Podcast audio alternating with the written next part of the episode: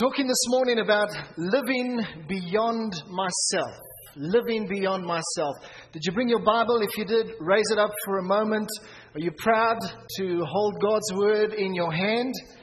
Great. Remember to always bring your Bible to church.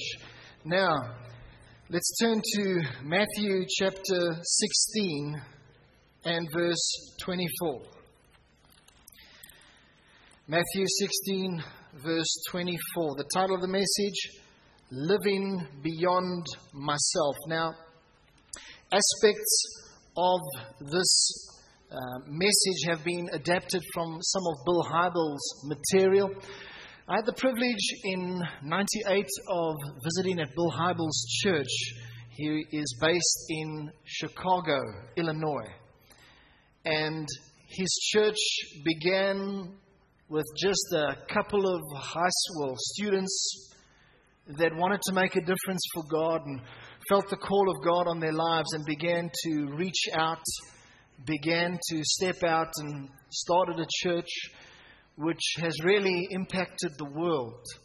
And besides for Bill and Willow Creek, well, besides for Bill, the whole Willow Creek church has had a worldwide influence on the church. Um, the conference that was announced earlier, the Global Leadership Summit, is something that was birthed out of the Willow Creek movement. Now, it says in verse twenty-four, Matthew sixteen, verse twenty-four, are you there? Good. Then Jesus said to his disciples, if anyone desires to come after me, let him deny himself, and take up his cross, and follow me. Now, maybe in the past, you've read this verse of Scripture, and I'm going to read on, but perhaps it has not been such an encouraging Scripture for you because it sounds heavy. It sounds perhaps hard, okay? But as we read it, would you allow the Holy Spirit maybe to minister it to you afresh? Would you maybe consider the fact that actually God is offering us something amazing if we follow His plan here? Okay? By the way, those two doors at the back, if we could please close them, I'd appreciate that. It says, if anyone desires to come after me, let him deny himself, take up his cross, and follow me. For this is the key. For whoever desires to save his life will lose it. And whoever loses his life for my sake will find it. For what is a, uh, for what is a man profited if he gains the whole world and loses his soul? Or what will a man give in exchange for his soul? The focus verse here, verse twenty-five. Let's read it again. For whoever desires to save his life will lose it. And whoever loses his life for my sake will find it. I believe the Lord is wanting to activate more of His people, more of His church, more of His kingdom to be useful to the Master. Something happened many years ago in Bill Hybels' heart as he began to read the Scripture and realize that God wanted to take people out of passivity into being active. Bearing in mind that hundreds of years before, the general way in which things operated was there was the clergy, they were the paid staff members of the church, and they would do the functions and minister and perform all the priestly duties. And those that were in the audience, the laity, would just receive of the ministry. But you know what? That's not a kingdom pattern. That causes the church not to rise up and be counted. That causes us to have a minimal influence. God wants every member to be a minister. And with Bill Hybels' church, over the course of one weekend, they have eleven thousand people actively serving, volunteers. That's besides for the people that attend the services. eleven thousand people. But he discovered something many years ago about losing his life for my sake. Now, I'm going to jump straight into the first of three aspects. Number one, abundant life. Am I living it? Abundant life. Am I living it? The well-known scripture in John ten verse ten says, I have come that they might have life. Would you say that with me? Life. And that they may have it more abundantly. Jesus came with this purpose in mind. He came to give us life. He came to give us abundant life. Now, the Greek word for abundant, as used in the scripture here, is spelt as follows. P E R I S S O S. Perisos. Perisos. Does that sound like anything you could eat? Perisos. So apparently the Greeks must have discovered perisos. But then I thought, well, what about the Portuguese? And they discovered extra perisos. But anyhow, perisos. Perisos. Let's pronounce it not sauce, but sauce. Okay. It means superior or beyond measure. When it says abundant life, it's speaking about life which is superior to the average, which is beyond measure. Now, whether or not you are experiencing abundant life at this point in time does not change the fact that this is what God has planned for you. This is what God wants you to be experiencing, an above the ordinary type of life. So maybe if we could say this verse together, but that we would put each of our own names. Like, for instance, I have come that John may have life, and that John may have it more abundantly. Okay? Can we say this together? And then you say your own name. So it's I have come that may have life, and that may have life more abundantly. Let's say it together. I have come that John may have life, and that John may have it more abundantly. Can we say that again? I have come that John may have life, and that John may have it more abundantly. That's what Jesus came for. Solomon was referred to as the wisest man that ever lived, obviously besides for Jesus. But you know what? Solomon battled with how to live a fulfilled, abundant life. Please turn to Exodus chapter two. Sorry, not Exodus, uh, Ecclesiastes. Psalms, Proverbs, Ecclesiastes chapter two. And we're going to read a couple of verses there, verse four to verse eleven. It's not often we read from the book of Ecclesiastes. But let's take a look at it together. It's just after Proverbs. Psalms, Proverbs, Ecclesiastes.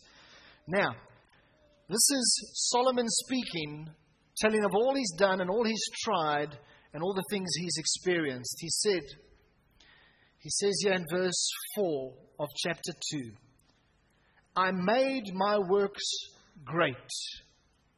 I built myself houses. Solomon was a wealthy man. Not only did he build one house, he built massive palatial dwellings, things that I guess would look similar to the Lost City Palace or something like that, and planted vineyards. I wonder what his vineyards looked like. Must have been impressive. Maybe he even had his own wine label with his picture on it and initialed the bottles. He says, I made myself gardens and orchards and planted all kind of fruit trees in them. I made myself water pools from which to water the growing trees of the grove. I acquired male and female servants. He, he, I can imagine he must have had so many people ready to, the moment he lifts a finger, run and do whatever he needed to do, or fetch water, or fetch a garment, or Fetch something to keep the sun out of his eyes. Hold his brolly, or something like that. He says, I acquired male and female servants and had servants born in my house. Yes, I had greater possessions of herds and flock than all who were in Jerusalem before me. Solomon is saying, I had so much. I've experienced so much. I was the richest man I knew. I had greater possessions than anybody that had gone before me in Jerusalem. Verse eight, I also gathered for myself silver and gold and special treasures of kings and of provinces. I acquired male and female singers, the delights of sons of the sons of men, and musical instruments of all kind. This man didn't just go out and buy himself a C D and a boombox. He went and bought the whole band. He had the bass guitarist. He had the drummer. He had the percussionist. He had the saxophonist. He had them all there. He didn't go to listen to opera. He bought the whole opera. And they came and they played for him, probably in his bedroom. And it says, so I became great and excelled more than all who were before me in Jerusalem. Also, my wisdom remained with me. And whatever my eyes desired, I did not keep from them. I did not hold my heart, withhold my heart from any pleasure. Now, I'm not even going to go there, okay? But uh, apparently, he was having a good time. For my heart rejoiced in all my labor, and this was my reward from all my labor. But then, verse eleven, the key verse. Then I looked on all the works that my hands had done, and on the labor in which I had toiled, and indeed, all was vanity, grasping for the wind. There was no profit under the sun. My goodness. Isn't he striving? Wasn't he striving for some of the very things that you and I strive for?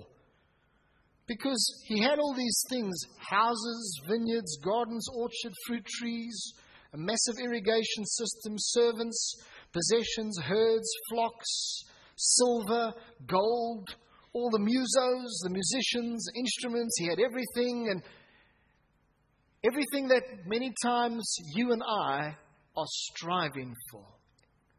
And you know what? This is what he says. All was vanity, grasping for the wind. You know what struck me is here was the cleverest guy in the Bible, if I can put it that way.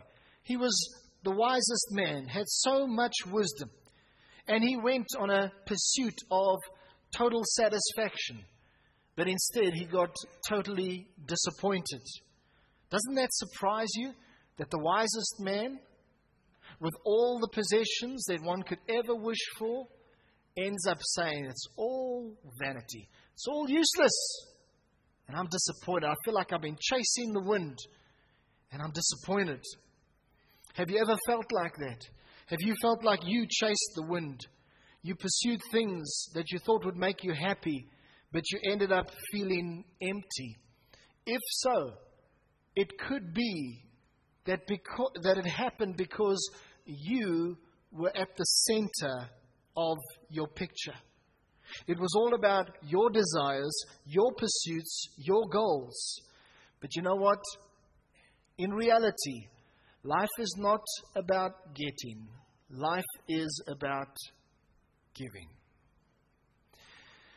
I know a young lady who was very successful in her sales job, and she worked for a great company, great company to work for, the kind of company that gets reviews of, hey, this is one of the top ten companies that you want to work for. And she was selling printers for a particular company, doing tremendously well, driving the targets month after month, one of the top achievers in the company. But you know what she said? She said, I want to leave this job, and I want to take another job in a certain environment. It's a lower paying job, but the bottom line is I want to make a difference. And I feel like what I'm doing here, just driving targets, driving targets, feels like for me. For somebody else, it might be great, but it feels like for me, I'm not making a difference. And she did that. She resigned. She went to a job which paid less. But you know what? It was a job in which she felt she was pouring out her life as a drink offering. Drink offering. It was a job in which she felt that she was making a difference. How satisfied are you today? Is your life making a meaningful difference? If there was a guaranteed way of experiencing fulfillment, would you be willing to take it? If there was a guaranteed way in which you could begin to experience a far greater level of fulfillment and satisfaction, would you take it? Would you say yes? Would you say no? Would you say maybe? Now, number two, living beyond myself. The lesson that we can learn from Solomon's life is that God doesn't want us to chase, chase after the wind.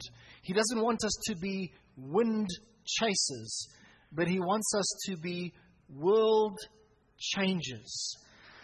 He wants our lives to make a meaningful difference in the world around about us. He wants us to live as being poured out like a drink offering, as Paul spoke about in the Word. Listen to what Bill Hybels says. The desire to be a world changer is planted in the heart of every human being, and that desire comes directly from the heart of God. We can suffocate that desire in selfishness. We can silence it with the clatter of competing demands, or bypass it on the fast track to personal achievement, but it's still there. The desire to be a world changer is still in the heart of every human being. But you might say, well, how do I become a world changer? Where do I start? It seems overwhelming. You know what? We can start with Matthew sixteen, verse twenty-five. And it says there, "For whoever desires to save his life will lose it." Here Solomon was running after his life, his goals, his achievements. He wanted to save his life. But he was losing it, and he knew it. The scripture goes on to say, "But whoever loses his life for my sake will find it." Now, I've written the following down. I want to read it. Jesus is saying to us that real, abundant life will take place when we are more concerned about serving God and serving others than we are concerned about serving ourselves. This is a major key. It's basically called living beyond yourself. You see, let me say that again. Real, abundant life will only take place when we become concerned about serving God and others first, and serving ourselves second. Now, I believe, as I was preparing this message and so on, I, I felt a personal challenge in my own heart. Because you know what? All of us, we want to jump on the throne of our hearts. We want to jump on the throne of our lives. And, and yes, Jesus Christ is the Lord of our lives. And we've settled that long time again, uh, ago. And we've made Him head, we've made Him king. But you know what? Regularly, we want to get back on the throne, and we want to start to seek our own purposes. We want to start to seek our own will. But Jesus said, no, no, no. It's not how it works when it comes to being with, with me. It's not how it works when it comes to being one of my disciples, because there is a laying down of your own desires. There's a taking up of the things that I want you to do. So I want to read that statement again. Real abundant life will take place when you are more concerned about serving Him and serving others than about serving yourself. Think about Jesus' life for a moment. He modeled this. Can you see Him washing the dirty feet of the disciples? Can you see Him hugging those hyperactive kids that were all thronging around him? Can you see him feeding the hungry crowd? Can you see him reaching out to some people that were rejected by society? See, world changers come in all shapes and sizes.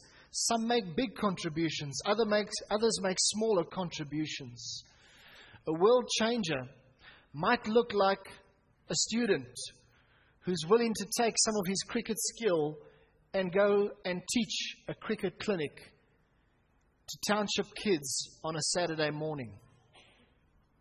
A world changer might look like a mom who is willing to help her domestic workers' children to have stationery and shoes for school. A world changer might look like an electrician who is willing to, free of charge, go help a, a family with their geyser because he knows that they don't have the money to fix it. You see, sometimes when we talk about being world changers, you think, well, you've got to be in the U N and uh, on the World Monetary Fund or something like that. It's not like that. God says, in the areas that I've put around you, you can bring a change. You can be a world changer. Living a fulfilled life means volunteering your time, gifts, talents, abilities, resources, and passions to meet needs around you. You know what? The Bible promises that if we begin to live for God's purposes and live to serve people around about us, we will be rewarded. In fact, Jesus says, you will receive a hundredfold reward. And that's what it says in Mark ten, verse twenty-nine and thirty. You can read it there for yourself. As you begin to serve God in this way, He will reward you one hundredfold. And the Bible says, in this life. Number three, the great gamble. The great gamble. Will I drape a serving towel over my arm, or will I rather serve myself? Bill Hybels tells an interesting story uh, about a professor that he was influenced by in Bible college.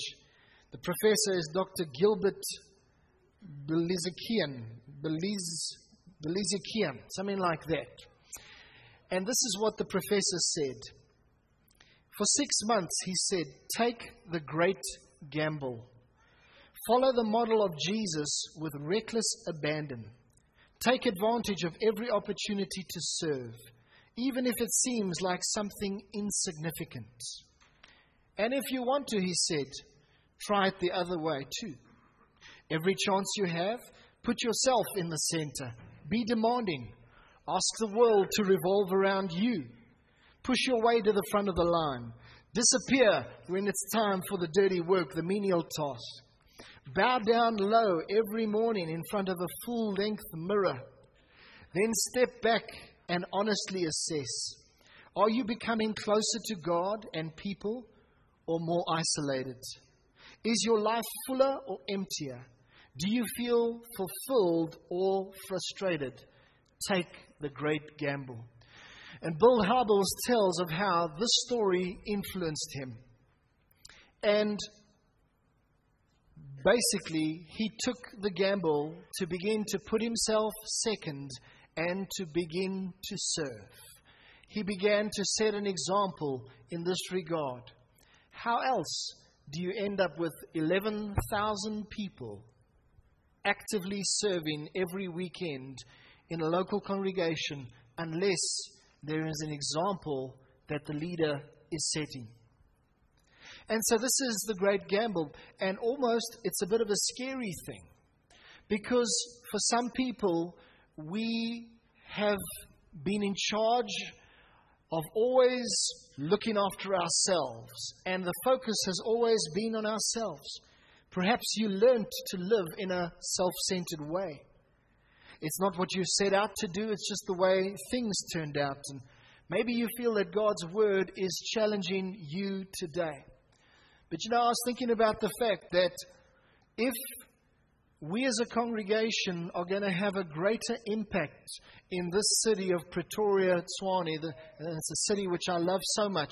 If you and I are going to have a greater impact, it's going to be through the releasing of the church under the power of the Holy Spirit. It's going to be through people being released, through people getting mobilized, through people beginning to serve. And that serving doesn't just have to take place within the local church environment. There's many of you that are involved in in uh, social upliftment type projects. There's many of you that are serving in ward committees or serving in security initiatives in your neighborhood. There's many different things that can be done.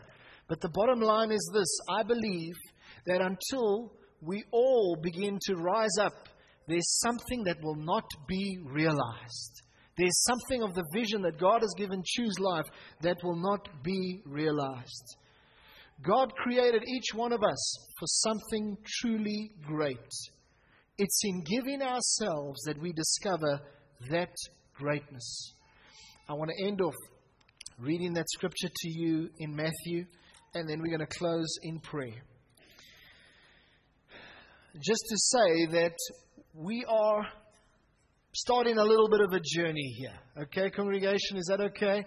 We're starting a bit of a journey. Perhaps today was something of an introduction. And for the next two or three weeks, we're going to look at this whole aspect of living beyond myself. And we're going to trust that God is going to do a work in Choose Life. And I want to take you back to the vision that was shared earlier about the construction, about God busy doing a work, about us gearing up for the new year. And God wants us to be ready for that. But once again, verse twenty-five. For whoever desires to save his life will lose it. And whoever loses his life for my sake will find it. I want to say to you, it's probably the most wonderful thing that can ever happen to you is when you begin to lose your life for God's purposes. In terms of homework, I want to suggest that you, in the next week, that you seek to, at least just on one occasion, to somebody or some group, that you would do something that really puts them first and puts yourself second. There might be many ways around about you, and I'm not going to try to give examples of how to do that, but I want to suggest that you take this consideration seriously, that you look for a way in this week where you can take this great gamble, so to speak, and where you can let somebody else be served through your life. Let's pray. Heavenly Father, we thank you for your word to us. We thank you for this journey that you have, I believe, got us as a church on, and we want to be responsive to your leading. We pray, God, that you would open our hearts and our minds over these next few weeks to respond in a way that pleases you. Lord, if we think about your life, and how you gave yourself for others, and how you gave yourself for us, we're amazed. And I pray, Lord, that there would be a heartfelt response from every man, every woman, every young person, every old person in this place. And Lord, we say we love you. Lastly, I speak out the blessing of the Lord. We say, the Lord bless you and keep you. The Lord make his face to shine upon you and be gracious to you. The Lord lift up the light of his smile upon you and give you peace in Jesus' name. Amen. Amen. God bless you, everybody.